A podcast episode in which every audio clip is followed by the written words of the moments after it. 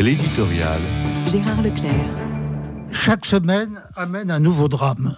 Vais-je commenter, à l'exemple de mes confrères, l'attentat qui a eu lieu samedi soir, non loin de la Tour Eiffel?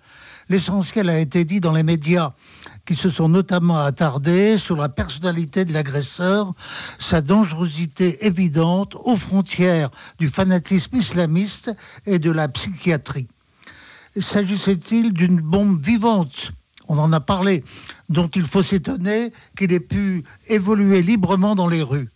La question est sans cesse posée à chaque attentat, où se pose aussi la question qui lui est liée de la possibilité pour les forces de l'ordre de surveiller ce type d'individu.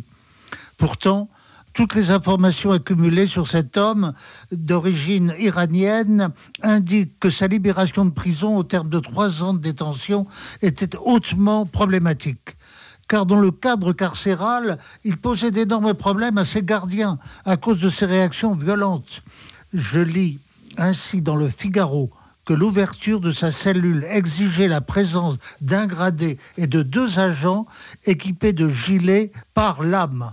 Sa sortie de prison aurait été justifiée par une fragile évolution positive on connaît sans doute le différent qui oppose deux islamologues réputés, Gilles Keppel et Olivier Roy. Le premier estime que la radicalisation idéologique est la première cause du passage à l'acte, éventuellement terroriste. Le second est d'avis que l'idéologie djihadiste ne serait qu'un épiphénomène greffé sur une déshérence sociale ou un tempérament activiste.